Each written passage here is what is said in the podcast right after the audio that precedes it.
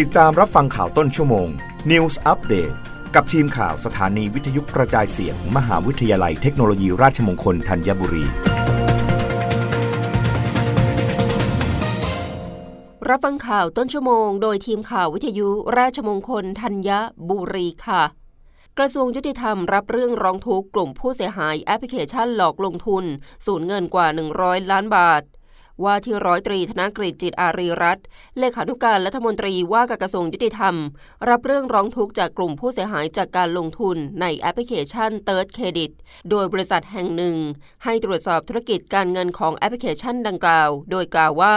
มีกลุ่มผู้เสียหายโดยมูลนิธิวินวินพามายื่นร้องทุกข์เพื่อกระทรวงยุติธรรมตรวจสอบเกี่ยวกับธุรกิจการเงินของแอปพลิเคชัน Third Credit โดยมีการนำเงินไปร่วมลงทุนในแอปพลิเคชันดังกล่าว และมีผลตอบแทนให้หลังจากนั้นบริษัทดังกล่าวได้ปิดตัวลง ซึ่งมีมูลค่าความเสียหายเกินกว่า 100 ล้านบาทสำหรับเรื่องนี้มีความน่าสงสัยว่าปิดตัวลงเพราะอะไร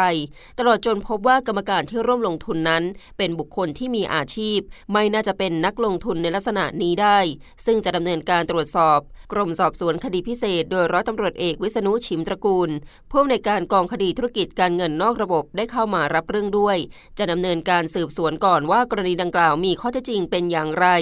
หากพบว่ามีลักษณะการดำเนินการที่เป็นการช่อโกงประชาชนจะได้ดำเนินคดี ในระหว่างนี้จะมอบหมายให้กรมสอบสวนคดีพิเศษตรวจสอบเรื่องเส้นทางการเงิน เนื่องจากว่ากรรมการผู้ลงนามในการเบิกจ่ายเงินดังกล่าวนั้น เป็นคนละคนกับที่อยู่ในหนังสือบริคลสนธิที่มีอยู่ ดังนั้น กระทรวงยุติธรรมโดยศูนย์ยุติธรรมสร้างสุข จะรับเรื่องและดำเนินการตามที่ประชาชน ซึ่งเป็นผู้เสียหายมายื่นหนังสือต่อกระทรวงยุติธรรม และขอเรียนผู้ที่ร่วมลงทุนในแอปพลิเคชันดังกล่าว ให้มาแจ้งงเรื่องที่กระทรวงยุติธรรม หรือมาที่กองธุรกิจการเงินนอกระบบ กรมสอบสวนคดีพิเศษ เพื่อตรวจสอบว่ามีจำนวนสมาชิกมากหรือน้อยอย่างไร หากมีมูลค่าความเสียหายจำนวนมากเกิน 100 ล้านบาท หรือมีผู้เสียหายมากกว่า 300 คน จะมีการยื่นเรื่องเป็นคดีพิเศษต่อไป